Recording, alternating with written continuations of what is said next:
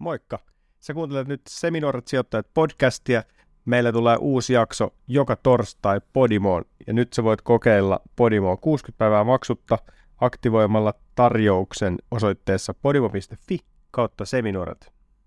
No niin, Tai- nyt mennään jakso numero kahdeksan.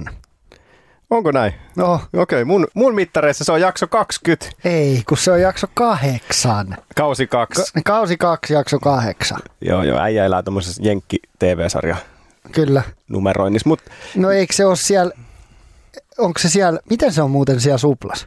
mä oon laittanut siihen, että nyt siihen tulee 20 piste. Niin, Helsingin just, pörssi. Joo, just näin. Eli sä et olisi kuunnellut mua. En sä oo oot vaan tehnyt tolle diktaattorimaisesti. Eli jos mä joudun nää editoimaan ja sä makaat rannalla, niin mun mielestä mä saan päättää se otsikko.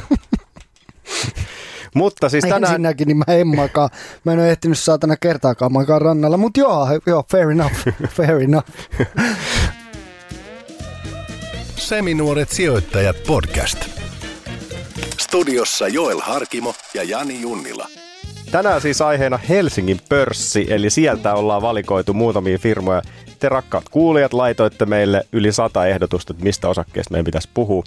Ja viime jaksossa päästiin muutama käymään läpi näistä listautuneista tai listautumisista, ipoista, mitä tässä on ollut keväällä ja paraikaa, mutta nyt keskitytään sitten jo olemassa oleviin pörssifirmoihin. Joo, ja isoihin semmoisiin.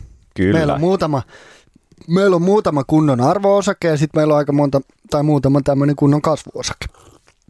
Ja Joo. Kaikki aika mielenkiintoiset aloilta. Kyllä. Mitäs Jolle, sä oot pitkä linja poliitikko nyt, millaista elämä on? Joo, nyt voi sanoa, että mä oon pitkä linjan poliitikko, koska viime viikon loppu valtuusto, mun ensimmäinen valtuustokausi, ja nyt mä odotan, että elokuussa alkaa toinen valtuustokausi, kun mut valittiin, valittiin niin, niin nyt voi jo melkein sanoa, että on pitkän linjan poliitikko. Nyt ei ole enää semmoinen rookie, että se on niin kuin jännä nähdä, kuinka kujalla mä olin mun ekas valtuustokokouksessa. Mä en tiennyt, mitä nappia piti painaa ja mitä siellä tapahtuu ja miten se homma toimii. Ja sitten sen jälkeen, niin, tota, niin nyt on kiva nähdä, kun siellä on aika paljon uusia nyt tota, tulevalla valtuustokaudella.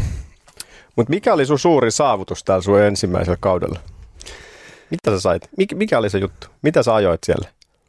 No kyllähän mä yritin aina puhua niin liikunta-asioista ja, ja, tota, ja ä, yrittäjyydestä ja talousasioista, mitkä nyt oli mun vaaliteemojakin. Ja tota, ensimmäiset kaksi vuotta mä istuin liikuntajaoston puheenjohtajana. Siellä päästiin niin jakaa laitossavustuksia ä, eri urheiluseuroille ja sitten näille, näille tota, urheilu laito, liikuntalaitoksille, eli, eli niin kuin halleille ja, ja tota liikuntapaikoille, mikä oli aika siistiä. Se Eli meinaatko niinku- se sitä, että jos Käpylä urheilupuistossa uusi keihäs, niin sä oot ollut vähän siellä pistää budjettiin sinne. No joo, joo, vähän, vähän niin kuin siinä mukana silloin kaksi vuotta sitten riippuu, koska se keihäs on ostettu. Mm. Mutta tota, ja sit, sitten tota, sittenhän mä oon ollut yksin liikennytin valtuutettu, että mä oon äänestänyt siellä niin kuin on parhaaksi nähnyt ja se on ollut aika kiva, kun ei ole istunut missään ryhmässä, missä sanotaan, että näin sun pitää äänestää, vaan mä oon saanut äänestää niin kuin oman parhaan näkemykseni mukaan. Ja, tota, ja sittenhän mä tein, kun ku, kuulijat siellä varmaan on selvinnyt, että mä oon aika kiinnostunut ö, taloudenpidosta, ö, varsinkin niin kuin yritysten osalta, niin sama pätee kaupunkiin. Että mä tein, mä tein tota aloitteen, että kun Helsingin kaupungilla on sata tytäryhtiöä, ja sitten budjet, äh, tota, tilinpäätöksessä niin näkee aina koko konsernin, että minkälaisen tuloksen kaupunki on tehnyt ja kaikki sen tytäryritykset. Mutta budjettivaiheessa, kun me päätetään valtuustosbudjetti, niin se ei ole konsernibudjetti, vaan silloin siellä on vaan kaupunki, eikä ne yritykset. Niin me ei nähdä sitä niin kuin kokonaiskuvaa, niin mä tein aloitteen siitä, että, tota, että kaupungin pitäisi aina tehdä myös konsernibudjetti. Mutta ei se saanut mitään kannatusta, niin mä en voi la, niin laskea sitä saavutukseksi, koska se meni vihkoon. Mutta työ jatkuu sitten nyt Työ sen jatkuu sitten seuraavalla kaudella ja sitten nämä tota, kaikki, mä kysyin kaupungilta, että miksei tehdä jo konsernibudjettia, niin, niin, tota, niin he vastasivat, että kaikki nämä Helenit ja isot firmat, niin ne elää niin kuin eri syklissä. Että niiden budjetti, vuosibudjetti ei ole valmis silloin kaupungin budjetti. Että se on paljon aikaisemmin valmis, mutta kaupunkihan omistaa ne firmat, että jos niille sanotaan, että niiden budjetit pitää olla valmiit, niin niiden budjetit on valmiit. Onko se jotenkin niin, että Helsingin kaupunki on Suomen suurin työnantaja? Oh, Jotain niin kuin satoja tuhansia työntekijöitä tai kymmeniä tuhansia. kymmeniä tuhansia. Joo. Joo. Siis ihan niin kuin perkeleesti. Ja sitten Helsingillä on niin kuin sata tytäryhtiöä, mikä on aika paljon. Mik, mitkä on suurimmat? Heleni? Ö, Heleni on ehdottomasti suurin, sitten toki Satama on tosi iso, mutta sitten siellä on tosi paljon kiinteistöfirmoja ja sitten siellä on tota, Hussia kuntayhtymää ja kaikki tämmöisiä, niin jotka lasketaan tyttäriksi. Toki Hussi esimerkiksi, niin, niin tota, ei ole, ei ole niin kuin yhtiö, mutta, mutta tota kuntayhtymä. Niin se kuuluu Helsingille ja sitten Helenille kuuluu Vantaan Energiaa ja, ja satamat, kiinteistöfirmat. Sitten siellä on keitrausta ja mainostoimistoa ja kaiken näköistä tämmöistä, mitä mun mielestä kaupungin ei pitäisi omistaa. Joo, toi on mielenkiintoista, että miten ollaan hajannuttu noin moneen juttuun mukaan. Mutta, Niinpä siis- he tekee voittoa, Joo, joo vähentääkö mut- se verotusta sitten? No ei se vähennä. Mun mielestä, mun mielestä tota, Helsingin pitäisi myydä veken näitä tämmöisiä bisneksiä, jotka häiritsee markkinoita, johon, johon kaupungin, niin kuin, kaupungille ei ole mitään pointtia. Sitten moni sanoi, että no miksi lypsävään lehmän myys, niin ihan kuule sen takia, että se ei kuulu kaupungin bisnekseen. Se ei ole niin kuin kaupungin tehtävä pyörittää jotain keitrausfirmaa. Niin, kuulostaa aika oudolta. Niin, just näin. Et, et, näin. Ja sittenhän liike nyt teki semmoisen tota, ehdotuksen, tämä itse asiassa varmaan, ku, tämä nyt kiinnostaa meidän kuulijoita, mutta me tehtiin liike nytissä semmoinen ehdotus, että Helsinki möisi 30 prosenttia Helenistä ja veisi sen pörssiin. Että Helsinki kuitenkin pitäisi määräysvallan ja 70 pinnaa osakkeista ja sitten myytäisiin piensijoittajille, varsinkin niin kuin Helsinki, se olisi makea tehdä siitä semmoinen asukas osake, että Mm. helsinkiläiset piensijoittajat vois ostaa Helenia ja he on Helenin asiakkaita ja näin päin pois, niin se toisi ison summan kaupungille, jota voisi investoida niin kuin vaikka pääomittaa Helsingin yliopistoa ja Aalto-yliopistoa ja korjata vähän homekouluja ja tehdä keskustatunnelia ja näin päin pois, niin, niin tota, ja silloin silti tulisi aika isoa tuottoa sieltä osinkojen muodossa kaupungille, ei annettaisi määräysvaltaa pois ja tehtäisiin siitä pörssiyhtiö, mikä tekisi siitä paljon tota, ammattimaisemman. Nythän siellä istuu niin poliitikkoja hallituksessa, vaan siellä pitäisi olla parhaat hallitusammattilaiset. Ja sitten Helen voisi keskittyä vahvemmin vientiin, että nythän se keskittyy vain niin kotimaan markkinoihin, koska se on Helsingin omistama yritys, mutta sitten jos se olisi pörssiyritys, niin se voisi keskittyä niin kuin vientiin ja kasvaa entisestään. Että se niin kuin Helenin arvo vielä Helsingille olisi paljon isompi, jos se olisi 70 pinnaa ja ne pystyisi tekemään paljon vientiä ja niillä olisi niin kuin ammattimaisempi se johto ja, ja tota, tai mä en halua nyt haukkua Helenin olemassa olevaa johtoa, he on hyviä, mutta siellä istuu poliitikkoja, että mitä siellä poliitikot istuu, siellä pitäisi olla niin kuin parhaimmat tota, hallitusammattilaiset. Mm, kyllä. Mielenkiintoista. Kyllä mä luulen, että toikin kiinnosti vähän, että Helsinki on Suomen suurin työnantaja ja tämä Helen kuvio. Ihan mielenkiintoinen ajatus toikin, viedä pörssiin, miksei. Mutta äh, studiossa on nyt varmaan 70 astetta. Mä en tiedä, täällä on ilmastointi jotain reistailee ihan hirveä hiki päällä. Meidän alkupuhe kesti kahdeksan minuuttia. Me istutaan täällä molemmat muumipaidat päällä. Joo, miten meillä on aina niin kuin, sun äijällä oli sininen farkkutakki, mulla oli siniset farkut, sit sulla on mustat housut ja mulla on musta farkkutakki ja sit meillä on molemmilla muumipaita. Joo, laitetaan kuvaa teille rakkaille kuulijoille, voitte ihastella juhannuksen jälkeen sitten. Ja tämä ei ole siis oikeasti mitenkään koordinoitua. Et mä mietin ehkä, ehkä enemmän, että miten helvetti mä pukeudun, kun mä aina samalla kuin Junnilla. Mm. Mun pitäisi miettiä enemmän. Tyylikkäät herrasmiehet. Hei, nyt mennään päivän aiheeseen, eli Helsingin pörssin yrityksiin. Kiitos kun jaatte huippusettiä. Sijoittamisesta ja paremmasta rahataidosta puhuminen on tärkeää. Lähdetään Fortumin liikenteeseen. Eikö se olisi hyvä? Kyllä, me ollaan valittu täältä nyt, onko näitä viisi, kuusi yritystä, jota käydään läpi. Käsitellään eka Fortum. Tämähän on siis suomalaisten eniten omistama osake. Et siellä on, kansa luottaa Fortumiin kyllä kovasti, että monet tota, sijoittajat ovat sinne laittaneet rahansa. Nythän se on myös Suomen suurin yritys liikevaihdon mitattuna. Tässähän tapahtui tämmöinen Uniper-kauppa viime vuonna, joka siis nosti liikevaihdon äh, tämmöiseen kevyeen 49 miljardia euroa, kun aikaisemmin se oli jotain 5 miljardia. Et- Joo. Mitä tämmöinen kauppa niin kuin Uniper? Älytön. No Fortum on ajatellut, että ne haluaa Euroopasta toisen ison energiatoimijan ja ne haluaa varmistella niin kuin tulevaisuutta. Öö, toi on vaikea toi Uniper-kauppa siksi, että Fortumhan on saanut ihan helvetisti kritiikkiä siitä, että Uniperilla on niin kuin kaksi isoa bisnestä. Toinen on maakaasu Venäjälle, öö, aika paljon päästöjä ja toinen on, että heillä on monta kivihiilivoimalaa. Joo, Saksassa niin, niin pääsääntöisesti. Niin nimenomaan, joo, joo, Uniperhän on niin kuin pörssissä, sekä Saksan pörssissä että Moskovan pörssissä. Niin Fortumin liikevaihdosta 90 pinnaa tulee nykyään sieltä Uniperistä. Joo, että Fortumin liikevaihto 2019 oli 5,4 miljardia, Uniperin 2019 oli 52 ja sitten 2020, kun ne pistettiin yhteen, niin se oli 49 miljardia. Joo. Eli niin kuin tosi vaikea sille analysoida Fortumin oikeasti kasvua tässä viimeisen vuoden aikana, koska siinä on se Uniper-diili tullut mukaan ja, ja tota, vaikea sanoa nyt niin kuin silleen, että miten on palautunut tuosta koronakriisistä, mutta sen voi toki sanoa, että ö, 2020 niin osakekohtainen tulos Q1 oli 91 senttiä, nyt se oli 94 senttiä. Et on se niinku mm. pientä kasvua siellä osakekohtaisella tuloksella. Sehän nyt on aika hyvä mittari se, se tota EPS tämmöisessä, niin kuin missä liikevaihto niin kuin kymmenkertaistuu, että mikä se osakekohtainen tulos siellä takana on. Joo, ja siis tämä liikevoitosta, niin puolet tulee suunnilleen sieltä Uniperistä. Ja se kauppahinta oli 6,5 miljardia euroa, mitä Fortum tästä maksoi. Niin silleen, että jos se nyt tuo kuitenkin monta miljoonaa tai monta sataa miljoonaa miljardin vuodessa voittoon, niin ihan, ihan ok.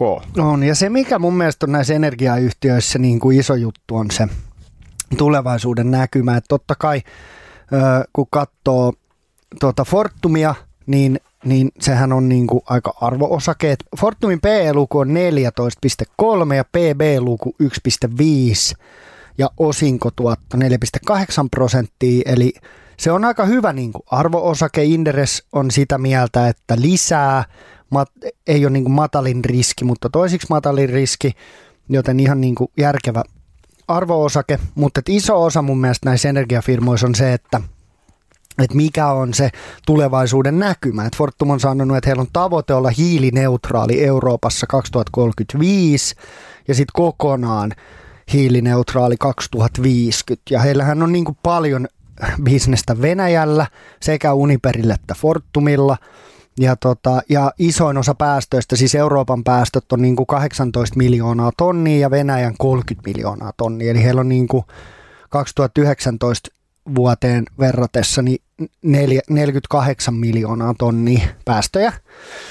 Ja he siis kuitenkin aikoo olla jo 2035 niin Euroopassa täysin hiilineutraali, eli heidän pitää tosi paljon vähentää näitä päästöjä. Ja iso, niin kuin mä sanoin, niin iso osa tulee tuosta kivihiilestä Uniperin kautta totta kai ja nyt sitten maakaasusta Venäjälle, mutta mut se, että he on jo ruvennut ö, sulkemaan näitä niin kuin hiilivoimaloita, että he oli viime vuonna jo sulkenut tämmöisen heidän voimalan ja vuonna 2025 mennessä niin he on ajatellut sulkea jo kolme neljäsosaa tota, kaikista voimaloista, eli heillä on joku, jonkun sortin niin kuin uusiutuvat strategia ja aikoo päästä sinne hiilineutraaliuteen ja toi kokonaan hiilineutraali 2050, niin sehän on Pariisin sopimuksen mukainen. Eli se on ihan niin kuin tavoite. Mun mielestä Eurooppa voisi ja pitäisikin kiristää niitä, koska me nähdään, että ilmastokriisi niin kuin va- va- tarvii ratkaisua, mutta, mutta hehän on saanut paljon kritiikkiä siitä, että he ei tee niin kuin tarpeeksi. Niin, siis toi just, että hiilineutraalius Euroopassa vuonna 35 on se tavoite, mutta 50 niin kuin, Niin, koska se Venäjähän on siellä semmoinen, käsittääkseni tässä sitä ei luota Eurooppaa. Kö? Ai mikä? Venäjää. Öö, ei, ei siis ei. Kun... se on se ongelma, se Venäjä. Joo. Et siellä, ja siis nythän siellä on to... niinku tuplasti enemmän päästöjä. Tota, tuplasti enemmän päästöjä kuin Euroopassa. Niin, ja siis siitä on nyt ollut jotain pientä huhua, että ne saattaisi myydä sen Venäjän niin kuin fossiilivoimaa pois, että ne pääsisi sillä siitä eroon.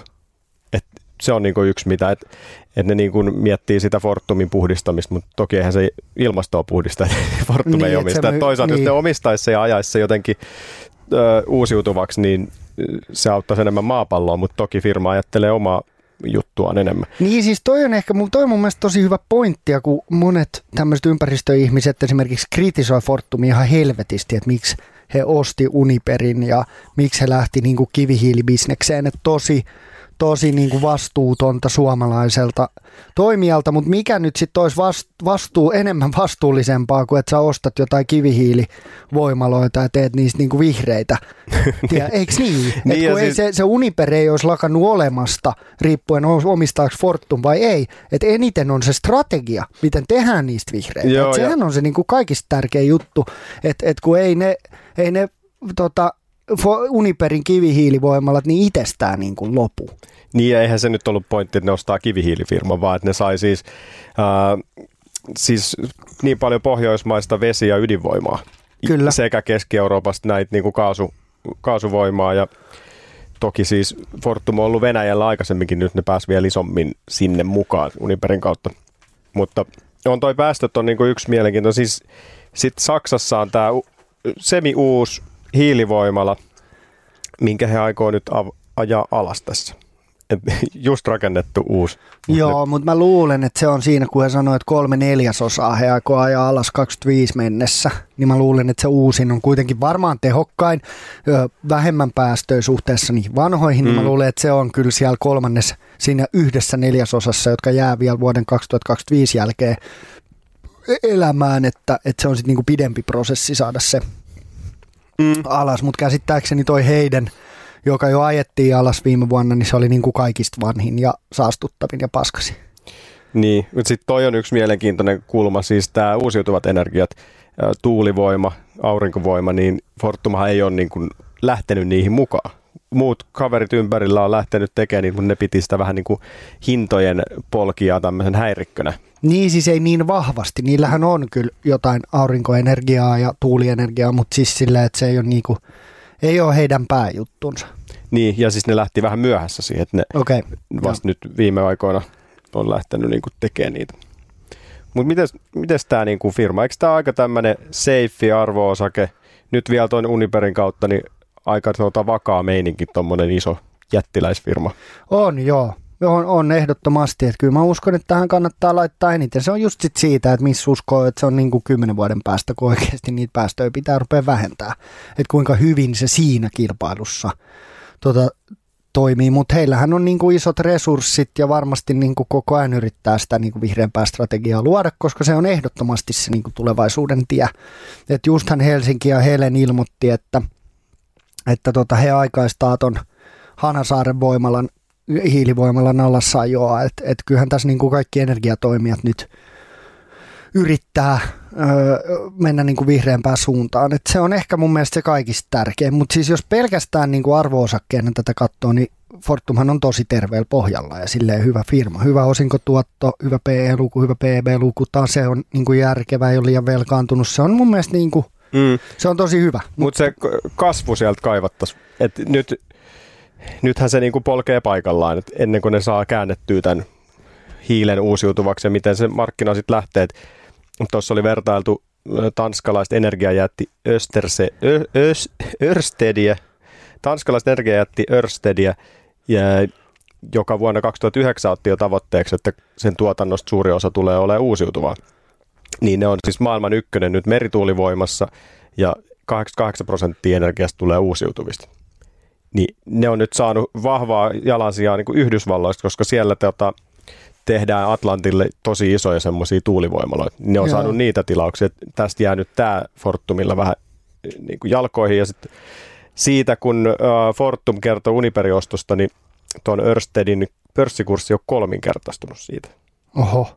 Et siellä on painettu aika kovaa. Niin, se on kyllä, se näkyy tässä tota, se näkyy tässä uusiutuvien energian niin kuin haipissa, mistä me puhuttiin viime jaksossa, että, niin ja for... että, että ne on niin kuin nyt kuumaa kamaa ja just se ö, Enersense, mistä me puhuttiin, niin sehän on kans noussut joku mm. 230 prosenttia, vai mitä se nyt sitten oli vuodessa noussut? Niin kaikki nämä, siis Espanjan se tuulijatti Iperdola, niin sekin on kasvanut paljon. Ja, niin tiedätkö, mikä Junnilla vaan vituttaa? No. Että se SolarEdge painaa siellä paikalla. Ei, kyllä se sieltä tulee. se oli jo niin kovassa arvostuksessa silloin, kun me hankittiin. Niin, me ostettiin väärää aikaa, me oltiin myöhässä. No oltiin jo vähän, mutta se on noussut jo sieltä aika hyvin. Mutta äh, siis Fortum on ollut 15 vuotta tuossa samassa niin kuin kurssihaarukas. Et, toivotaan, että Uniper-kauppa tuo pitkässä juoksussa vähän niin kuin tulta purjeisiin, mutta siis siellä on myös, että onko vety, he, vety sitten jättibisnes Fortumille tulevaisuudessa, niin se on mielenkiintoista, koska Uniperilta sitten taas tulee siihen vähän osaamista. Joo, joo, ja sitten toi oli heidän iso niin kuin, ö, iso pointtinsa tässä uusiutuvat strategiassa oli just se, että kun rakennetaan se, onko se nimi Nord Stream, tämmöinen putkisto, maakaasuputkisto, joka vedetään Venäjälle, niin, niin se, että se kaasu vaihdetaan, niin kuin, että se vety tuotetaan vihreästi ja että se, se vaihdetaan niin kuin sekä synteettisiin kaasuihin että sitten niin kuin vihreästi tuotettu vetyyn jossain kohtaa ruvetaan muuttaa sitä niin kuin maakaasuun, niin silloin ne päästöt tippuu tosi paljon. Niin ja sitten Yhdysvaltain ne Venäjä-pakotteet niin esti sitä Uniperin omistusta siinä Nord Stream 2, niin nyt se on niin kuin höllentynyt se Joo. asia, niin tätä päästään kanssa edistämään. Mutta eiköhän Fortumi ole tässä nyt käsitelty. No onko Fortum sun mielestä hyvä osake? No tommonen aika vakaa, mutta kyllä siellä niinku töitä pitää tehdä, että jos, jos haluaa niinku sijoittaa tällaisiin vastuulliseen firmaan, niin kyllä pikkusen pitää potkia pois tota kivihiiltä ja sun muuta. Niin, niin. Ja, tota, ja sitten ehkä just se, että Mutta hyvä osinkohan heillä on. Joo, että jos haluaa ostaa niin kuin järkevää arvoosaketta, joka tekee niin kuin aika, aika varmasti sitä, tiedätkö, 10, 5-10 prosentin vuosituottoa osingot mukaan laskettuna, niin se kannattaa, tota, niin Fortum on niin hyvä. Se on safe. Tiedätkö, että se on semmoinen, niin kuin, kun joku siellä toisessa päässä miettii, että haluaa varovasti alkaa sijoittaa ja varovasti niin kuin lähteä tähän hommaan mukaan, mutta haluaa valita jonkun osakkeen, niin Fortum on yksi semmoinen. Mm. Yes. Ja pientä pörssikurssin kasvu ollut tuossa 2020. Joo, siis vuosi Tän. sitten, niin öö, reilu vuosi sitten koronadumpin jälkeen, niin se oli, se oli jossain niin kuin, Se oli jossain olikohan 12. Se, niin, 12 se kävi, mutta keväällä tähän aikaan se olisi ollut ehkä 15, 16, jotain semmoista. jollelle kesäkuu on vielä kevättä. Ei niin, mitään. totta. Mutta Tässä mennään jo Jussiin. näin on, juhannus on korvilla. Ja kun tätä kun kuunnellaan, niin juhannushan meni. Me nauhoitetaan tätä Joo. juhannustorstaina. Tänään lähdetään sitten mökille Joo, kyllä. nauhoituksen jälkeen. Sitten käsitellään Helsingin pörssin kurssiraketti. Eikö näin voi, voi puhua, kun puhutaan GUTeesta? Suomalaisittain sanotaan GUT, Ei niin miten sä sanot sen? sanota, Se sanotaan kuutee. Tai, Mä arvasin, että tämä menee tähän. menee just tähän, mut Kussikin siis- sanoo guu, Mut mikä jos- on ihan, niin kuin mikä helvetin guu. ja, mutta jos sä sanot sen englanniksi, niin se on niinku QT. Niin, se on cutie ja suomeksi se on kuutee. Niin, meidän pitää mun mielestä puhua niinku GUTista, koska kansa ei ymmärrä Ei, QT. ei pidä guutee. Mutta kun ei kuuta sanota guu. Ei sitä sanota. Se sanotaan kuu. Näin on, Q, QT. Niin. Juu, juu. Jostain, ethän sä ole Kouvolasta.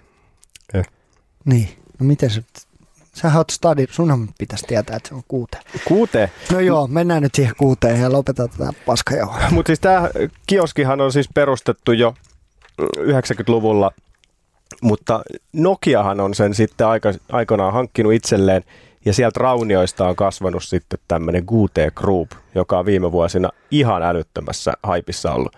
Mm, tämän hetken Helsingin pörssin päälistan niin kallein osake. Joo, joo tekee softaa ja käyttöjärjestelmiä. Et, ja heillä on aika hyviä asiakkaita. Et he on tehnyt niin kuin Mersujen autojen ne käyttöjärjestelmät. Heillä on Lufthansaa, heillä on LGtä. Niin, jos on ja LG-telkkari ja mitä. se äly, älyhomma siellä, niin on niiden tekemä. Niin. Mutta sittenhän siinä on myös se, että niillä on se sovelluskehittäjien niin kuin, työkalut ja alustat. Et mun käsittääkseni niillä oli 25, yli 25 miljoonaa koodaria, jotka käyttää heidän palvelua ja on ostanut sen lisenssin. Joo, Ja se, se määrä on koko ajan kasvanut. Ja sitten kun sä oot ostanut sen lisenssin, niin sitten se tulee joku vuosimaksu. Eli siellä on aika hyvä massa, josta tulee koko ajan liikevaihtoa vuosi vuodelta että se kasvaa hyvin. Mutta 2018 alusta niin osakekurssi eh, noussut siis 2000 prosenttia. Oho, mä katsoin vuoden, vuodessa niin 270 prosenttia. Joo, ne otti sieltä ihan pikku ypyn sieltä viidestä eurosta, niin nyt mennään jossain melkein satkussa. Joo, joo siis on, on, mutta samalla huomaa, että se on tosi tosi kallis. Et P-luku oli jotain reilu satasta, jotain 104 niin. tai jotain semmoista. Et mä, Hei. vaan, mä vaan odotan päivää, kun Coinbase on 104, niin meikäläinen käy ostaa Porsche. No Niin. ei nyt ihan, mutta Mutta siis toi niinku, siis eh, kallein niin. P-luvulla mitattu osake Helsingin pörssissä. Mutta on siellä niinku kovaa haippia taustalla, että Joo, ja sit, sitä kasvua haetaan vähän niin kuin yritysostoilla, että viimeisimpänä ne osti tässä, oliko toukokuussa, niin saksalaisen ohjelmistoyhtiö Froglogikin. kyllä. Joo, ja se varmaan on just mi- mittari siihen, että heidän EPS-osake on jossain niin kuin sata sehujakoileeksi, niin mitä se oli 95. Joo, Niin, niin, tota, niin heidän EPS Q1 2020 oli 7 senttiä ja nyt se on 16 senttiä. Että he varmaan käyttää aika ison osan niin kuin tuloksesta tai cashflowstaan siihen just, että ostaa näitä firmoja ja yrittää sitä kautta kasvaa. Mutta sitten jos katsoo niin kuin liikevaihtoa, niin se on kasvanut nyt vuodessa Q1 20 Q1 tänä vuonna, niin se on kasvanut 18 miljoonasta 23 miljoonaa. Oma pääoma on kasvanut 17,6 30 miljoonaa ja nettotulos on niin kuin yli tuplaantunut tai itse asiassa tuplaantunut 1,6 ää, miljoonasta 3,8. mm. Et, et on tosi tosi niin kuin hyvännäköistä kasvua ja selkeästi toimii. Ja varmaan toi softapuoli tulee niin kuin tekki olemaan vielä isompi tulevaisuudessa, että potentiaali on ihan niin kuin massiivinen, jos se löytää sen kultasuonen ja, ja pystyy niin kuin hyvin kasvamaan. Että onhan, tämähän on niin kuin kasvuosake. Tämä menee mun skoopin ulkopuolelle ja, ja tota, Indereskin sanoo, että vähennä, mutta Ai jaa. Joo. Onko vähän mennyt sinne vähennyksen puolelle? on, koska se on niin kallis. Mutta et, et tämä ei ole ihan niin kuin mun tyyppinen kasvuosake, koska toi EPS on niin, kuin niin kaukana ja toi PE-luku on niin superkova. Mutta et, et sit niille, jotka hakee kasvuyrityksiä ja uskoo tuohon firmaan, ja se on siis helvetin hyvä firma, että ei ole yhtään tarkoitus niin kuin sanoa huonoa, mutta, mutta se, että et ei ole niin kuin mun sijoitusstrategian mukana. Niin, kyllä, kyllähän nämä aina siis P-luku, kun on yli 100, niin on silleen, että all right. Että kyllä siellä on, on sitä niin kuin arvoa jo sisässä aika paljon kasvuodotuksia. Ja sitten osinkohan nämä ei jaa juuri mitään 0,5 prosenttia, Joo. Niin varmasti just käyttää niitä rahojaan sitten näihin tota, mm, Yritysostoihin. Niin, niin, yritysostoihin se varmaan halutaan käyttää se niin, ja laajentuu ja sitä kautta. Mm. Kyllä. Joo, ja siis kun katsoo tuota EPS, niin, niin heillä oli niinku 16 senttiä. Niinhän se 0,5 prosenttia paljon enempää se on. Mm. Että et tota, et he on niinku pi- pitänyt kyllä, kyllä silleen, että suurin osa sit maksetaankin ulos. Niin ja se, tämä ala muutenkin, tämä missä ne on, siis ohjelmistokäyttäjät, koodarit, koodi yleensäkin ja tämmöinen niin kuin käyttöliittymät, niin sehän on niin kuin kasvussa siis koko se markkina. Kyllä. Et, no sieltä 94, kun ne on aloittanut, niin koko ajanhan se on, teknologia on kasvanut ja nyt varmasti niin kuin sama ralli jatkuu. Et sinänsä kyllä tos, jos ne saa sen jalansijan, mitä ne hakee tuolta, niin miksei voisi niin kuin onnistua toi kasvu. Mutta varmasti vaatii vähän niitä yritysostoja ja sitä kautta sitten löytyy sitä kasvua Kyllä. orgaanisen kasvun niin kuin lisäksi. Kyllä. Joo, mun on tosi vaikea niin kuin analysoida sitä softapuolta, koska mä en ymmärrä siitä hevon jotain. Tiedätkö, että mä pystyn niin kuin katsoa lukuja ja, ja kyllä mä chiikasin niitä, niin kuin niitä applikaatioita ja niitä juttuja, mitä ne on tehnyt. Esimerkiksi just ne Mersun ja Lufthansan niin kuin käyttöjärjestelmät, niin ne on tosi hyvän näköisiä. Että et ne on varmaan niin kuin, on niin kuin teknologian aallonharjalla, mutta mulle ei riitä niin kuin koodariosaaminen tuossa niin softabisneksessä analysoimaan. Sitten muutenkin, niin just näissä softabisneksissä katsotaan semmoista klassista arvosijoittamista, niin paljonhan siitä niin kuin, ö, tota, taseen arvosta on sitten tämmöisiä niin aineettomia, tota, onko ne suomeksi aineet, aineettomia hyödykkeitä. Niin, digitaalisia. Niin, eli semmoisia, mitkä on aika vaikea pistää arvoa. Että jos sulla on niin kuin öljyyhtiö ja niillä on ö, tota, tuhat barrelia öljyä jossain, niin se, ei niin tarvii rakettitieteilijää jopa harkimo osaa laskea, mikä niiden niin kuin varaston arvo on. No toi on totta, joo. Mutta Et, et se on niin kuin vaikea tässä lähteä silleen analysoimaan. Mutta se tässä on niinku tämä liikevaihdon kasvu on ollut aika silleen kiva, että 2018 25 pinnaa, nyt viime vuonna 36, nyt on ennustettu 42 Kyllä, ja sitten tuleviin vuosiin, niin sinne on ennustettu noin 30 prosenttia, vähän Joo. ylikin. Niin tuossa on ihan tuommoista orgaanista kasvua koko ajan. Ja On, todella joo. hyvää kasvua. Ja sitten siihen vielä parit kivat yritysostot, niin kyllä tuossa niinku potentiaali on. On, ja sitten kun sä kasvat tota tahtia, niin jos se PE-luku on nyt 30, niin se tippuu niin kuin merkittävästi koko ajan, jos sä kasvat 30 pinnaa Mm. vuodessa. Et, et sekin pitää muistaa, että jos se kasvu niin kuin toteutuu ja se, se businessplani toteutuu, niin silloinhan se, se välttämättä niin kuin näillä hinnoilla viiden vuoden päästä niin ei ole yhtään kallis. Niin, ja osinkoon ei ole jakanut nyt ilmeisesti aikaisempina niin kuin lähivuosina. Et Okei. nyt, nyt tänä vuonna pitkästä aikaa se on se 0,5 prosenttia. Sinne pikkusen haluaisi kasvattaa sitä, mutta pysyy tolle alle prosentissa. Et tällä ei niin kuin isoja osinkotuottoja kyllä saa, mutta kasvuodotuksia on. Jätetäänkö kuulijoille oman päätöksen varaan nyt vähän, että miten näkee kuuteen ja kannattaako siihen sijoittaa? Kuuteen. QT, QT. Mutta hieno siis firma sinänsä, että Nokia on ostanut 2008. Nokialle ei, ei sit ollut tähän paukkuja, niin mitä nyt? Ei mitään. Joo, anna, anna mennä. Nyt on hauskaa. Joo, QT. mä en sano enää mitään. Hyvä. No joo, Ai hyvä. ei mitään. Tehkää harkittuja päätöksiä, kun ostatte osakkeita ja sijoitatte rahanne. Me, me täällä horistaa ja vähän analysoidaan, mutta tehkää ne päätökset itse. Joo, ehdottomasti. Studiossa lämpö nousee, jolle vähän tuulettaa, avaa meille pikkusen tota ovea. Täällä on aika lämmin täällä kopissa. Ilmeisesti ilmanvaihto on oikeasti mennyt, koska tänään ei olisi mitenkään superkuuma päivä. Plus, että me ollaan täällä Sanomatalon sisällä olevassa kopissa. Niin, ja sanomatalo täällä on muuten, muuten ihan piileä. Onko sä avaat oven, niin tulee vähän happea.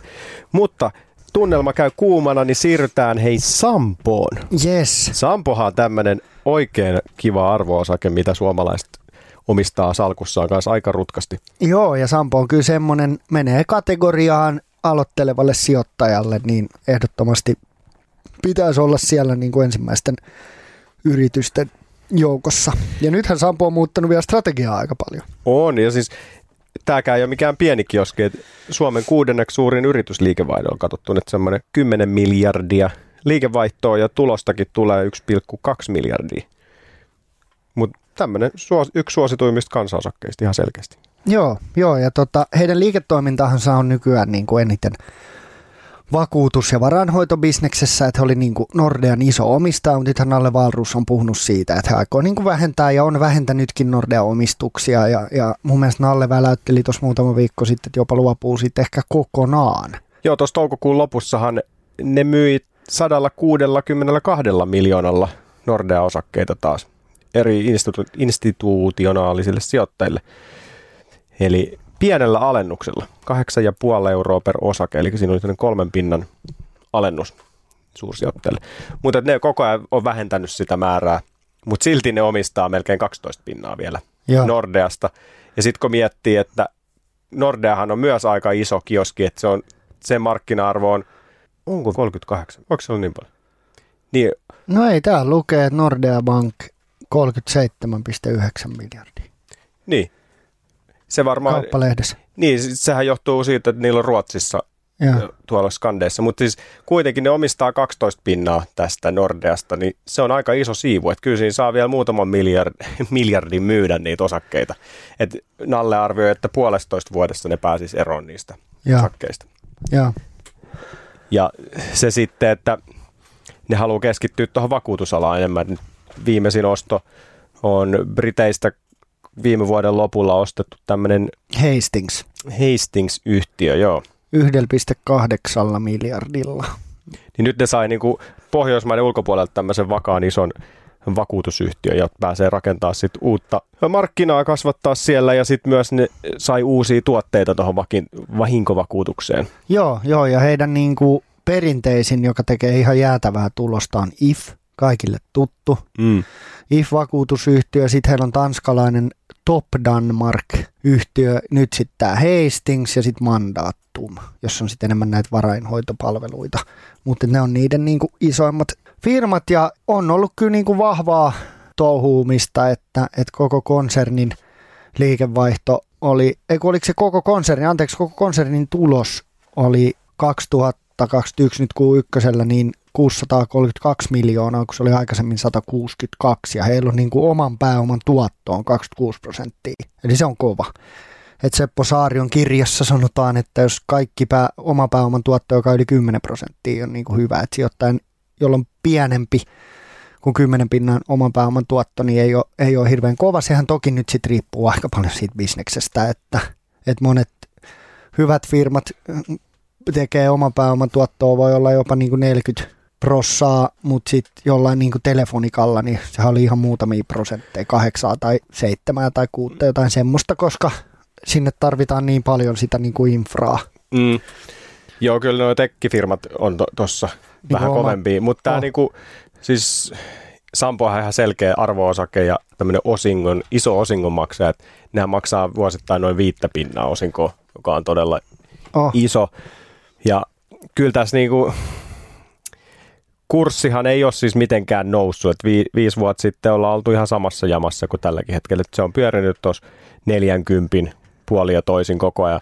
Ja Inderes suosittaa myös, että osta. Joo. Iso, iso suositus ostamiselle ja riski on tosi matala. Mutta se, että tässä ei niin kuin ehkä ton kurssin suhteen mitään suuria kasvuodotuksia sinänsä välttämättä ole, mitään tämmöistä kuuteen rakettimaista nousua. Mutta... No ei mitään rakettinousua, mutta kyllä mä uskon, Mutta että... vakaata kasvua niin, ja, ja se siis, osinkotuotto. Just näin, ja nyt toi Hastings on salkussa tai omistuksissa mukana, IF kasvaa hyvin, että et tuossa on niinku paljon semmoisia, varsinkin tuo vakuutusbisneksessä, missä he haluaa olla niinku vahva, niin, niin näillä kaikilla omistuksilla on hyvä kasvupotentiaali. Et periaatteessa niin kyllä mä uskon just, että semmoista niinku markkinatuottoa kautta vähän keskivertoa parempaa markkinatuottoa, niin tuolla osakkeella voi ehdottomasti niin kuin tehdä. Mutta joo, ei se tuplaannu tai triplaannu mm. tässä niin kuin muutamassa vuodessa varmastikaan. Ja tota, sittenhän heillä on niin kuin EPS esimerkiksi, niin se kasvu 26 sentistä Q1. Toki Q1 viime vuonna oli se pahin korona hässäkkä alkoi silloin, mutta nyt tänä vuonna Q1 se oli 82 senttiä. Heidän PE-luku on 13 ja PB-luku 1,8, eli niin kuin tosi, tosi järkevä, tosi safe ja, mm. ja tota, niin kuin arvoa, arvoa löytyy rutkasti. Niin ja siis konsernijohtaja Magnusson on tyytyväinen siis tähän koko tilanteeseen, että ne sai ostettua sen Hastingsin sieltä eh, Briteistä ja se hakee sillä sitä omanlaista kasvua ja ne investoi sitten näihin tytäryhtiöihinsä, niin kuin Top Danmarkkiin ja ja haluaa niitä parantaa ja kasvattaa. Et siellä on niin kuin kehitystavoitteita. Mutta sitten niin kuin, tämä Nordeasta luopuminen, niin kyllä ne, ne on niin kuin nähnyt sen, että pankkimarkkina on nyt niin kuin tulossa siihen kohtaan taas syklissä, että siitä, kannat, siitä kannattaa luopua ja he haluaa keskittyä tähän vakuutusmarkkinaan. Että kyllä se näyttää siltä, että se on varmaan aika niin kuin fiksu ratkaisu.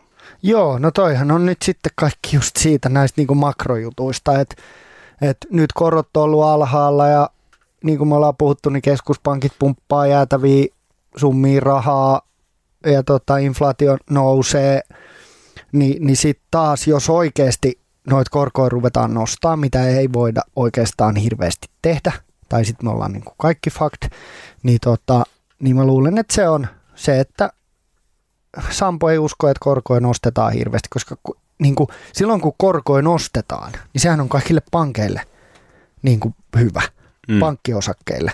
Että semmoisessa makrotilanteessa, missä korot lähtee nousuun, niin pankithan voittaa siitä kaikista eniten, koska heidän bisneksestä tulee paljon kannattavampaa.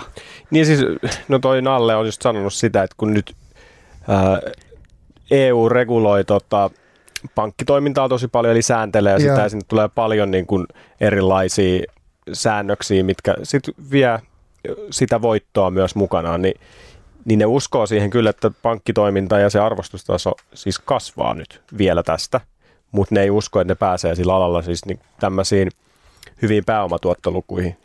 Ja sitten ne on taas sijoittajille luvannut, että mitä ne on teke, millaista tulosta ne on tekemässä, niin ne näkee, että sieltä vakuutushommasta se tulee sitten. Niin, kuin. niin että se okei. Okay. Okay. Ja, No makes sense. ja nyt on heidän mielestään hyvä aika luopua kokonaan siitä Nordea-sijoituksesta. Ja puolitoista vuotta siinä niillä on se ajatus, että ne pääsee siitä pois. Vaikka siis tosiaan se inflaatio ja nämä, niin se on myönteinen asia sille pankkitoimialalle. Mutta jäädään jännittää, miten meidän hieno kotimainen Sampo jakselee tuossa sitten tulevaisuudessa. On kamuks, Kamuks! kamuks, kamuks. Jollehan on perehtynyt näihin käytettyjä autoja markkinaan. Ei itse osta käytettyjä, koska on porvari ja pitkä linjan poliitikko, mutta sä omistit sitä amerikkalaistakin autofirmaa, mikä myi niitä käytettyjä autoja. Niin oot luopunut siitä omistuksesta? Joo, me, no en kokonaan, mutta, mutta isoksi osaksi. Ja sehän on tehnyt, nyt se on kyllä mennyt paikallaan tämän alkuvuoden, että mä möin, möin suuren osan vähän ennen huippua silloin, koska se nyt tässä sitten oli tossa, no joskus tässä keväällä. Ihan niin kuin tos, tosi hyvää tulosta se firma America's Car Mart, maailman kuivin business, tehnyt. Mä en Niin, sano, eli- että Kamukseen, Kamuks on vähän silleen modernimpi, mutta America's Car Mart näyttää niin kuin maailman kuivimmalta firmasta. Myy romuautoja ja luottotiedottomille Kyllä, jenkeille. Kyllä. Mutta siis toi, et sä vaihdoit siis tämmöisen ihan hyvä tuottoisen osakkeeni Coinbaseen, joka sukelsi. No joo, Nyt teit joo. tämmöisen niin muutoksen. Mä tein Mut- tämmöisen järkevän, mutta pitkän, hyvän. Niin pitkän aikavälin sijoitus ja se tulee sieltä ja Coinbase rakettina muu, muuni. Joo, kyllä. Coinbase Guuhun. to the moon. To the gu- joo, joo, just näin. Coinbase guuhun. Mutta kamuks, kamuksiin. Siis tämähän on aika selkeä tämmöinen, minkä niin kuin kuka tahansa ymmärtää. Joo. Käytettyjen autojen kauppa. Suomessa he sanoo itse olevansa siis Suomen suurin. Mutta on niin iso markkina, siellä on kaiken näköisiä kioskeja, jotka myy noita autoja, niin se on tosi vaikea mitata, että kuka nyt on suurin, mutta yksi suurimmista ainakin toimii Ruotsissa ja Saksassa iso markkina. Joo, ja heillä on mun mielestä ollut aika selkeä bisnesstrategia, että jos katsoo niin kymmenen vuotta taaksepäin, niin nämä autotalot, jotka myy sekä uusia että käytettyjä, sitten uudet on ehkä ollut niiden niin kuin pääfokus, mutta käytetyt on mennyt siinä vierellä. Molemmat niin kuin sekä ruokkii että ei ruoki. Molemmat sekä ruokkii että syö toisiaan. Ehkä voisi sanoa näin. Mm. Mm. Niin, tota, niin Kamuks on kyllä siitä tehnyt, että ne haluaa myydä käytettyjä autoja tosi alhaisilla kuluilla, hyvä verkkopalvelu, helposti saavutettava ja, ja sitten niillä on ma- paljon muita palveluita siinä ohella, mitä ne myy niiden autojen kylkeen. Et, Toi on varmaan toi lisäpalveluiden myynti semmoinen yksi, mitä ne niiden kumppanien kautta myy. Siis niillä on kolmansia osapuolia, jotka tarjoaa niin kuin vakuutuksia, rahoitusta ja sitten tämmöisiä lisäturvia, että jos sitä pitää huoltaa yhtäkkiä, niin, niin ne myy niitä siihen kylkeen. Että sulla on niin kuin huoletonta se sun kauppa, kaupanteko. Sä oot himassa, meet nettiin, valitset toi on jees auto ja sitten sä luotat siihen, että kamuksi on hoitanut sen kuntoon, sieltä tulee hyvälaatuinen auto. Se tuodaan sulle himaa, ne ottaa sun oman vanhan auton vaihdossa, ajaa sen pois. Sulla on se ränikkäauto siinä tai käytetty, hyvin laitettu auto. Vakuutukset hoitu samalla, rahoitus, kaikki ja sitten sulla on siinä vielä lisäturva, että jos se laukee jonnekin. En tiedä. niin, Helpoksi on tehty. On just näin. Ja siis silleen, että, että kun miettii näitä niinku uusia bisneksiä, niin, niin eihän nyt autojen myynti mikä uusi bisnes on, mutta Kamuks on löytänyt siihen niinku uuden kulman. Niin, ja sitten toi brändi alkaa olla aika vahva. Siis Oh. hyvän, hyvän ollen brändi. Mutta toi, että siis mä en osta edes teepaitaa netistä, koska ei, se on aina vähän liian lyhyt tai jotain. Et en, tosi vaikea. Niin en mä kyllä autoa itse ostaisi netistä koeajamatta. Toki jos se olisi tuttu auto, malli, mut- niin mut- sitten ehkä. Mutta ehkä sä et multa ostaisi, mutta ostaisit sä Kamukselta. En, koska kyllä mulle siis se, mä menen siihen autoon, sit millainen kytki, millainen kaasu, kaikki niinku pysyykö se miten hyppysissä, niin, Niin, ja se se- fiilis siinä, että kyllä tosi usein kun me ostettiin tuossa vuosi sitten uutta autoa, niin kävin ajaa jotain kymmentä erilaista autoa. Niin, niin että sä oot niin semmoinen se niinku- jätkä, joka menee vähän potkiin renkaitakin. no, kyllä mä olin ihan tosissaan, että mä voin ostaa tämän. Ja sitten sit jo, joku niistä jää niin sellainen tunne, että vähän laiska tämmöinen ohjaus ja jää jotenkin. Niin, niin tässä ei niin pääse sitä touchia ottaa, niin tää, mutta tämä markkina ei varmaan olekaan niin semmoinen se kotiin kuljetus ja se juttu, niin ei välttämättä ole ihan kaikille, mutta ne saa sillä uuden kohderyhmän. Että joku. Mm. joka ei ole niin kiinnostunut siitä, on sille, että tämä on hyvä tämä sitikka, että mä haluan tämä. Joo. Ja sitten se tulee sieltä. Niin, ja siis mä luulen, että mä olisin, ja, ja kyllähän kamuksella pääsee, niillähän on hyvä just niin nyt paljon toi myymäläverkko laajentunut, niin ehkä se olisi jopa sullekin, että sä voit katsoa niitä autoja netistä ja sitten sä menet vielä testaamaan sinne liikkeeseen, mutta kyllä mä näen, että mä voisin olla ihan täydellistä kohderyhmää, että mä oon vähän kummeleissa jätkä, joka menee autokauppaan, ja sitten kyllä, että no onko tämä hyvä? Myyjä sanoo, että tämä on paras. Niin. Ja sitten mä ostan sen, Kaupat. koska niin, mulle, mulle niin kuin mä en ole mikään autohiffistelijä tai fiilistelijä, mulla on vaan, kunhan toimii ja on hyvä kokonen ja, ja semi-ympäristöystävällinen ja sitten pääsee ajamaan Sipooseen välillä, niin, niin se, se on niin kuin mulle, mulle riittää. Että mulle ei ole semmoista, että pitää olla tätä tai pitää olla tätä. Et se, on, se on tosi tärkeä. Mm. Ehkä mulle, niin tämä on jopa tyhmää sanoa, mutta ehkä mulle tärkein on se, että Bluetooth ja puhelin toimii, että mä pystyn kuuntelemaan podcasteja tai äänikirjoja, kun mä ajan. Se on semmoinen, mm. että jos autossa ei ole Bluetoothia, niin mä haluan polttaa sen. Mutta, ja se on aika erikoinen, mutta mulla on ihan sama, että onko siinä 95 heppaa vai 150 vai 300. Se on niin kuin mulle aivan täysin yhdentekevä.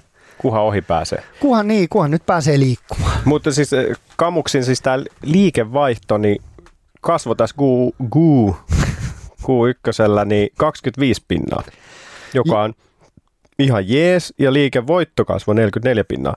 Ja nämä kaikki analytikot on vähän silleen, että tämähän ylitti kaikki odotukset. Joo, EPS on noussut 6 sentistä 9 senttiä. Heilläkin, sama kuin Sammolla, niin heilläkin oman pääoman tuotto 26, heillä itse asiassa 26,5. Ja tota, mun mielestä tosi järkevä firma. He on pystynyt niin kuin kasvattaa bruttokatetta, eli, eli heidän bruttokate Q1 20 oli 1284 euroa per auto ja nyt Q1 21, niin se oli 1427. Et siinä selkeät kasvuu ja sitten myytyjen autojen lukumäärä, niin volyymikin on kasvanut 14 200 16 200. Eli niin kuin kaikilla osa-alueilla hyvää kasvua, järkevä. Mutta sitten yksi, mikä varmaan niin kuin vaikuttaa, niin Jenkeissä myytyjen autojen hinnat on niin kuin noussut vuodessa toukokuu 20-toukokuu 21, niin on noussut 30 pinnaa. Et tässä on nyt, kun mennään siihen inflaatioon, niin, niin, niin, niin kuin käytettyjen autojen hinnat on ihan niin kuin rakettimaisessa nousussa. Ja se toki sitten ruokkii ihmisiä ostamaan uusia eikä käytettyjä, mutta, mutta se myös parantaa niin kuin näiden, auto, niin, näiden niin kuin, ö, käytettyjen autojen myyjien katteita ja, ja hintoja. Et, et siinä mielessä varmaan niin kuin mm. ihan hyvä. Mä en, mä en sitten tiedä, mun on vaikea niin kuin analysoida sitä niin syvälle. Mä en ole mennyt tähän kamukseen, että mistä he ostaa omat autonsa, että pystyykö he ostamaan ne niin kuin samaa hintaa tyyli kuin vuosi sitten ja sitten myy ne 30 pinnaa kalliimmalla. Tuskin, että kai ne kuluttajat, yksittäiset kuluttajat, jotka myy niitä, niin myös on aika hintatietoisia. Että mm. ehkä tämä ei niinku suoraan korreloi heille vaan 30 pinnan nousuna, mutta kyllä mä voisin kuvitella, että se kuitenkin heidän bisnestään auttaa ja ja niin kuin parantaa sitä cashflowta. Niin, tuota, siis nythän niin kuin tämä alkuvuosi Q1, niin siellä tuli tätä kasvua, mutta automyynnin, käytettyjen autojen myynnin tällainen niin kuin sesonkihan on sitten Q2. Toukokuussa vähän kesäksi uutta autoa ja kesäkuussa ostetaan paljon, niin saa nähdä, minkälaista tulosta ne on tehnyt tässä. Sehän tulee tuossa kuukauden päästä sitten tyyliin, saa tietää, että on niin. Q2, että ne teki tosi val- isoja investointeja siis näihin, että ne kasvatti sitä vaihtoautokantaa ennen tätä Q2, että ne hankki niitä autoja mahdollisimman paljon lisää, että on, on sitten myytävää tässä sesongilla. En, mielenkiintoinen. Joo, mä näin itse asiassa, mä näin Instassa Reelsin. Tämä vaan kertoo, kuinka hulluksi toi autojen markkina on tämän inflaation kanssa mennyt. Että yksi, yksi jätkä, teki Reelsin ja hän kertoi siinä, hän tiedä kuinka paljon nämä pitää paikkaansa, mutta näin hän väitti. Että hän osti 2020 tämmöisen Ford F-150 pickupin Joo. 73 000 dollarilla. Uuden. Joo. Ja sitten hän ajo sillä 40 000 mailia vai 30 000 mailia. Ja nyt hän myy sen takas 72 000 dollariin. Eli hän on käytännössä niin kuin ajanut vuoden ilmaiseksi sillä autollaan. Mm. Että tämä on niin kuin ihan mindblowing. Aina kun sanotaan, että kun sä ostat u- uuden auton ja lähdet tulos kaupasta, niin hinta tippuu 30 pinnaa. Niin tällä jätkällä se on tippunut niin kuin 10 prosenttia. Ei kun ei edes 10 prosenttia, sori, niin kuin yhden Niin, prosentin. Niin, jotain tällaista. Niin, semmoista se on. Niin toi on aika crazy toi meininki. Sitten se jätkä vaan lopettaa kommentoimaan silleen, että pitäisikö tämä toimia näin, että onko tässä nyt jotain, niin kuin, jotain hassusti Joo. tällä hetkellä, jos, jos homma menee niin kuin näin. Mutta Kamuks on kyllä kova.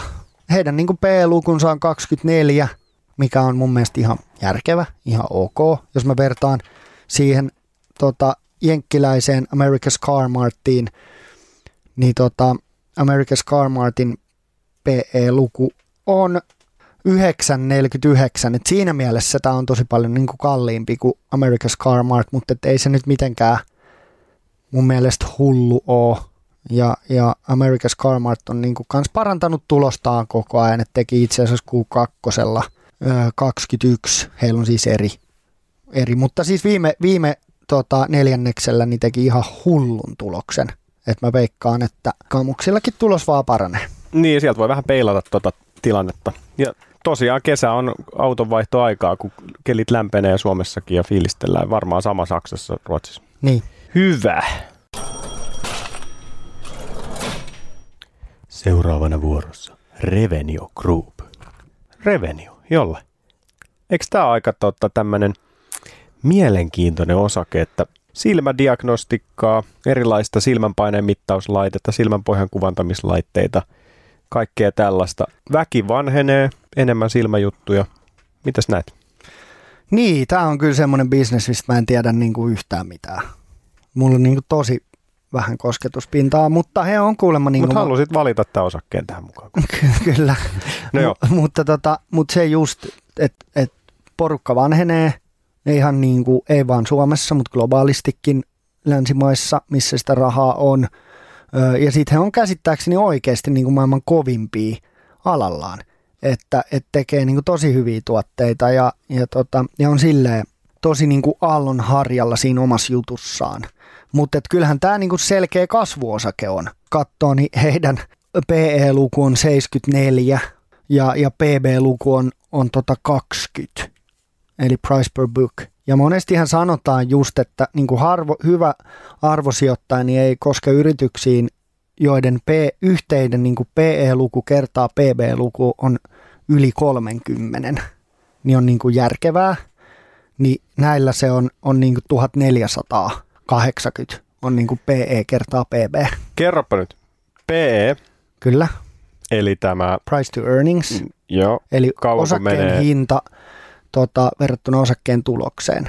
joo, kertaa PB. Joo, kertaa PB eli price to book eli osakkeen hinta tasearvoon.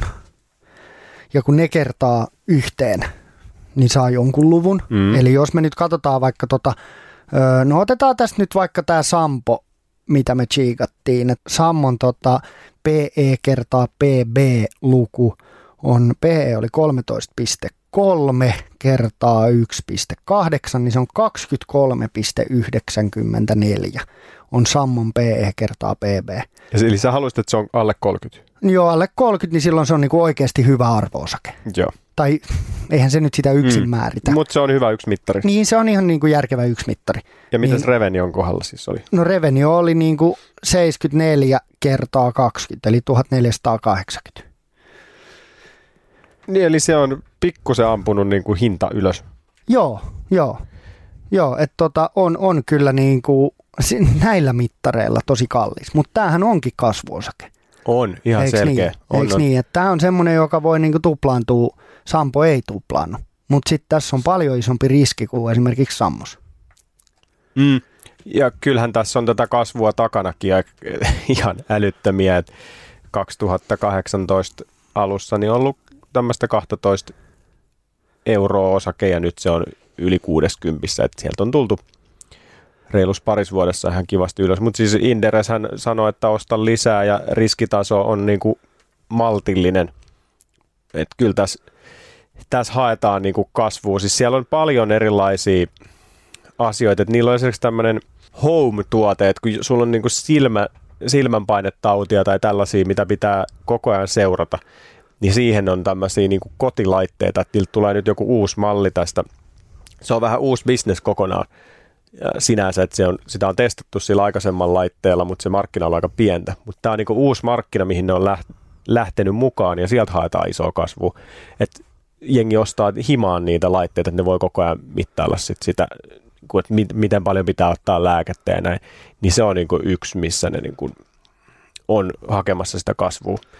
Että se jää sitten nähtäväksi, että miten se niin kuin lähtee. Niin, silmäsairaudethan on pahoja. Mä en nyt osaa suoraan sanoa, mitä laitteita heillä on, mutta, mutta mulla oli esimerkiksi yksi tuttu, jolla lähtee, toi, lähtee silmästä, suurimmalla osalla suomalaisilla irtoa tuosta silmästä semmoinen kalvo. Ja sitten jos se lähtee repää, repii tota niin silmän sisäpintaa, niin sitten sä voit sokeutua. Ja se vaatii leikkauksen ja se oli kyllä aikamoinen prosessi, että sillä leikattiin silmää ja sitten sen piti olla pää alaspäin ö, niin kuin viikon paikallaan. Ei saa yhtään riahua näin ja silmät kiinni. Kuunteli äänikirjoa niin kuin viikon. Uh-huh. Että et noin to, noi tuommoisia niin silmäsairausjutut, niitä, ne on aika vakavia ja sitten yritykset varmasti, jotka niin kuin pystyy ratkomaan noita isoja ongelmia silmäsairauksissa, niin on, on, on kyllä hyvä bisnes sen sitä, sitä väitä yhtään. Niin ja näillä on, siis, näillä on niin omia innovaatioita kanssa tässä hommassa, että ne on niin tosi syvällä siellä silmänpaine mittauslaitteissa, silmänpohjan kuvantamislaitteissa, erilaisissa tällaisissa tuotteissa. Tämä on myös sellainen, mihin kansa uskoo, kun tuo kurssi tuolla porskuttaa ylöspäin, mutta tietysti se jää vähän nähtäväksi, että niillä on Jenkeissä paljon toimintaa, että miten se siellä laajenee ja näin.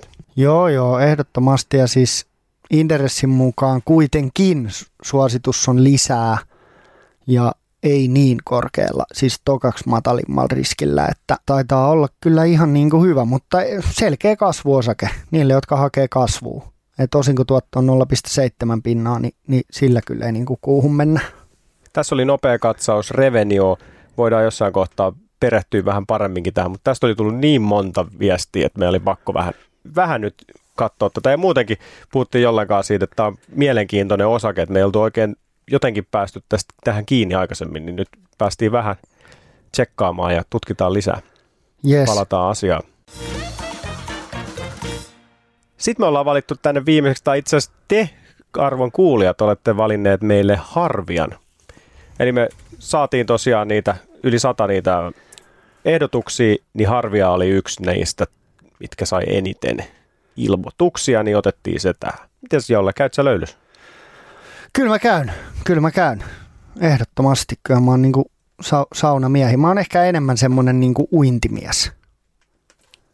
Et mun, mun, mun on pakko päästä niinku uimaan. Mun avopuoli on sit niinku sauna, saunaihmisiä, että se vetää mut ihan, se, se saunoo mut ihan ulos.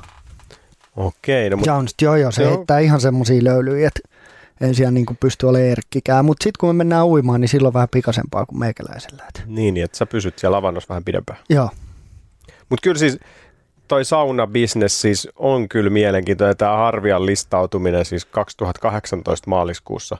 Kaverit listautu, myi 2000 uudelle osakkeenomistajalle osakkeita, niin merkintähinta oli 5 euroa. Ja nyt kaksi vuotta myöhemmin niin se on pörssissä 49 euroa. Jos mä nyt oikein tuosta lasken, niin onko tuhannen prosentin kasvu, mitä tuosta tulee. Mutta ihan tuommoinen näppärä listautuminen – Joo, ja kyllähän kaikki luvut on, on tota, kaikki luvut on, on aika ylöspäin, että, että tota EPS on niin kuin vuodessa nyt kolminkertaistunut liikevaihtoon, öö, tuplaantunut ja, tota, ja, ja oma pääoma, se nyt ei ole niin paljon kasvanut, mutta he on ottanut myös enempää sit niin kuin velkaa ja nettotulos on, on mitä toi nyt sitten on, nelinkertaistunut. Ei nyt ihan, mutta se oli niin kuin vuosi sitten Q1 20, niin 2,37 miljoonaa ja nyt se on 8,44 miljoonaa, eli ihan niin kuin todella, todella kovaa kasvua. Ja varmaan menee, niin kuin harvia menee just näihin, tota, heillä on varmaan niin kuin hyvä kansainvälinen strategia, mutta ennen kaikkea niin tähän korona hommaa, mistä me ollaan myös puhuttu, että kaikki tämmöiset vähittäistavarakaupat, sisustusjutut, pistetään mm. vähän mökkiä kondikseen, halutaan niin tehdä vähän uusia juttuja ja laittaa ne, tiedätkö, kesälomarahat ja reissurahat ja säästörahaa vähän enemmän niin kuin kotien ja kesämökkien uudelleen, niin kuin, uudelleen laittamiseen, niin, niin varmasti näkyy niin kuin isona, isona harvian tuloksessa. Niin, ja tämähän on siis hieno tämmöinen kotimainen perheyritys. 50-luvulla alettu Muuromessa tekee vähän kiukaita ja edelleen pääkonttori taitaa olla Muuromessa. Että pidetään sitä siellä niin kuin oikein järvien keskellä siellä mihin saunat kuuluu, mutta mm. siis nehän on nykyään yksi maailman johtavista sauna- ja spa-yhtiöistä, mutta yli 70 pinnaa liikevaihdosta tulee jo ulkomailta. Joo. Ja se osuus varmaan niin kuin vielä niin se suure, kasva, kasva. Suomessa kasvu on tietysti mahdollista tehdä myös, mutta se on, jää vähän pieneksi verrattu, mikä mahdollisuus sulla on just Jenkeissä ja ö, koko maailmassa. Et Euroopassa ne on ollut pitkään isosti mukana ja nyt ne on päässyt vähän tonne Jenkkeihin. Ne on, ne on tehnyt yritysostoja, ne osti Jenkeistä tuossa joku aika sitten semmoisen saunafirman, mikä tekee niin kuin, tai ne saisit sinne vähän helpommin lähestyttävän firma, jolla ne myy siis niin kuin saunoja, ettei pelkkää kiuasta, vaan niin kuin koko sitä. Ja sitten tämä spa-juttu on myös heidän isossa niin kuin Niin, siis jos he saa niin kuin suomalaisen saunakulttuurin vietyä ulkomaille, niin siinä on Joo. todella isot potentiaalit, on, koska ei kukaan on. muu osaa oikein samalla tavalla sitä tehdä. Ja, ja siinä mielessä sitten muutenkin niin Harvi on mun mielestä tosi symppis firma, koska heillähän just kävi silleen, että oliko se entinen omistaja, joka kuoli. Nyt mä en oikein muista tätä juttua, mutta se oli yli kymmenen vuotta sitten tai jotain sinne päin. Ja sittenhän sillä oli hirveä hässäkkä, että et, et verotus, tämä tota, perintövero iski sitten näihin uusiin omistajiin, joten vai oliko se silloin, kun se vietiin sitten pörssiin. Mutta, mutta se, että iski uusia omistajia ja se meinasi niin menettää – varmasti onkin menettänyt sen niin kuin täysin perheyhtiöstatuksen, koska nyt se on pörssifirma. Ja ne siis myi tota Capmanille. Ton, Ai se tota, oli silleen, okei, okay, ne myi Capman. Ne myi joo. 2014 Capmanille just näistä niin kuin verotussyistä, että siinä oli sukupolvenvaihdosta tulossa, niin sitä kautta sitten ne alkoi tekemään sitä, valmistelemaan sitä listautumista ja 2018 listautui.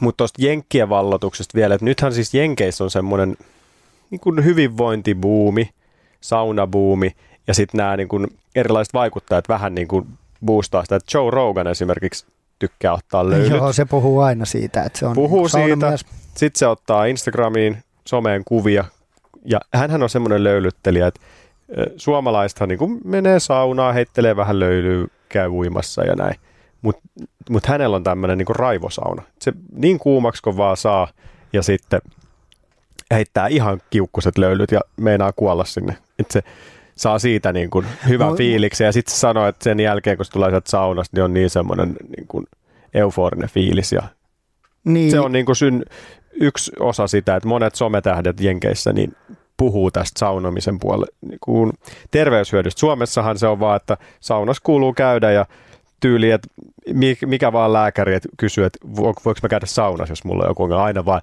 kyllä suomalainen voi saunassa käydä, mutta eihän sitten terveyshyödyistä silleen puhuta, että onko niitä oikeasti, vaan aina on saunottu.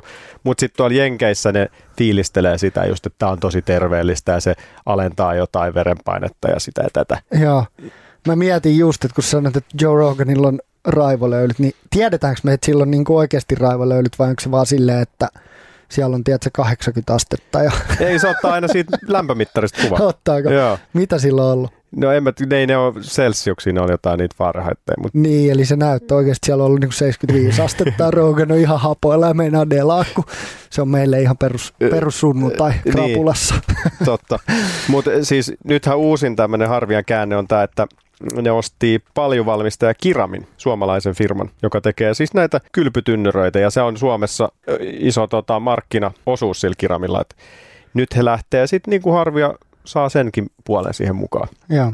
Et nythän kyllä, kyllä saunat ja paljut käy kaupaksi. Et paljuja on kyllä jengin pihoille ja mökeille tullut tässä viime aikoina. Ja nythän se saa sitten kiramiin vähän lisää potkittua tonne muualle maailmaan kanssa tämän harvian kautta helpommin. Joo. Hyvä meininki. Harvi on hyvä firma. Joo, kyllä niin kuin aina kun puhutaan näistä listautumisista ja että kannattaako lähteä ja näin, niin tässä näin, mitä ollaan puhuttu näistä, niin harvia noussut paris vuodesta tuommoinen tuhat prosenttia. Olisi ehkä kannattanut lähteä silloin mukaan. Siellä on 2000 ihmistä saanut ostaa silloin niitä osakkeita, että siellä on muutama tyytyväinen kuulija varmasti. Kyllä. Tuosta kiramista vielä, että kun Harvia hakee koko ajan kasvua lisää niin kuin erilaisten tuotekehityksien kautta, niin että mistä saisi uusia asiakkaita ja millä parannetaan katteita, kun ihmiset uusii omia saunoja ja parantaa niitä, niin niin nyt sitten tämä paljon asia, niin Kiramilla on ollut pitkään erila, tai oma tämä niin business, että ne on, kaikki on puulämmitteisiä paljon. Niin nyt Harvialla on sitten taas teknologiaa, niin kuin, että miten vähennetään päästöjä ja puun polttoa voidaan niin kuin, muuttaa tämmöisiksi sähkö, ja sitten heillä tulee hybridipaljuja, tai on niin kuin, suunnitteilla. Eli sä niin voit joko sähköllä lämmittää tai puilla.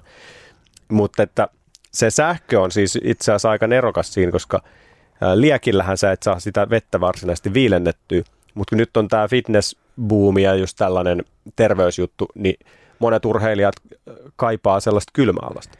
Eli sulla voi olla sitten sillä sähköllä muutettu se vesi kylmäksi, jääkylmäksi, niin sitten se on kun kovan treenin jälkeen voitte jengikavereiden kanssa mennä istua sinne kylmään veteen, niin se palautuminen helpottuu. Niin niillä on tällaista tota, tähän kuntoilutrendiin tulossa. Tänä vuonna vissiin pitäisi tulla jo Kiramilta, eli Harvian, Harvian kautta näitä uusia sähköllä toimivia paljuja, joissa voi viilentää sen. Et kyllä tässä niinku, nämäkin elää aika tälleen trendi aaloharjalla. Joo. Oman sen markkina. Onhan toi saunamarkkina ehkä vähän snadi verrattuna johonkin Amazonin niin kuin verkkokauppaan. Et, et, pieni bisnes sinänsä, mutta on, on koko mutta... maailmanlaajuinen ilmiö. Siis Aasiassa on käynyt monessa maassa, niin kyllä mä Laosistakin löysin sauna ja painettiin sinne sisään, mutta silloin ei tullut katsottua, että oliko harvia kivas. Mutta, Joo. mutta mielenkiintoinen tämä löylybisnes. On. Se just, että se markkina on niin kuin globaalisti pieni verrattuna johonkin muihin, muihin niin kuin Amazonin verkkokauppoihin, mutta jos sä pystyt olemaan sen markkinan isoin ja paras, niin mm. niin siinä on vaikka kuinka paljon otettavaa. Oh. Pari yritysostoa sieltä Jenkeistä, isot saunafirmat napataan ja lähdetään kasvuun. Yes. Hei. Kiitos tästä jaksosta. Kiitos, kiitos sinulle. Ja kuulijoille tiedoksi sieltä, että nythän eletään juhannuksen aikaa ja meillä on vielä tulos tuohon heinäkuulle pari jaksoa. Kyllä, tämä ei ole yhtään vielä loppu. Eli painetaan pari jaksoa tämän jälkeen vielä purkki. Eli malttakaa pysyä siellä linjoilla ja sitten kauden jälkeen pikkusen kesälomaa ja syksyllä jatkuu. Mutta hei, seuratkaa meitä Semirot sijoittajat Instagramissa, pistäkää viestiä, siellä on hyvä mäiske, vastaillaan teidän viesteihin. Kiitos, Kiitos. paljon. Moro. Moikka. Sä kuuntelet nyt Seminoorat sijoittajat podcastia. Meillä tulee uusi jakso joka torstai Podimoon ja nyt sä voit kokeilla Podimoa 60 päivää maksutta aktivoimalla tarjouksen osoitteessa podimo.fi kautta Seminoorat.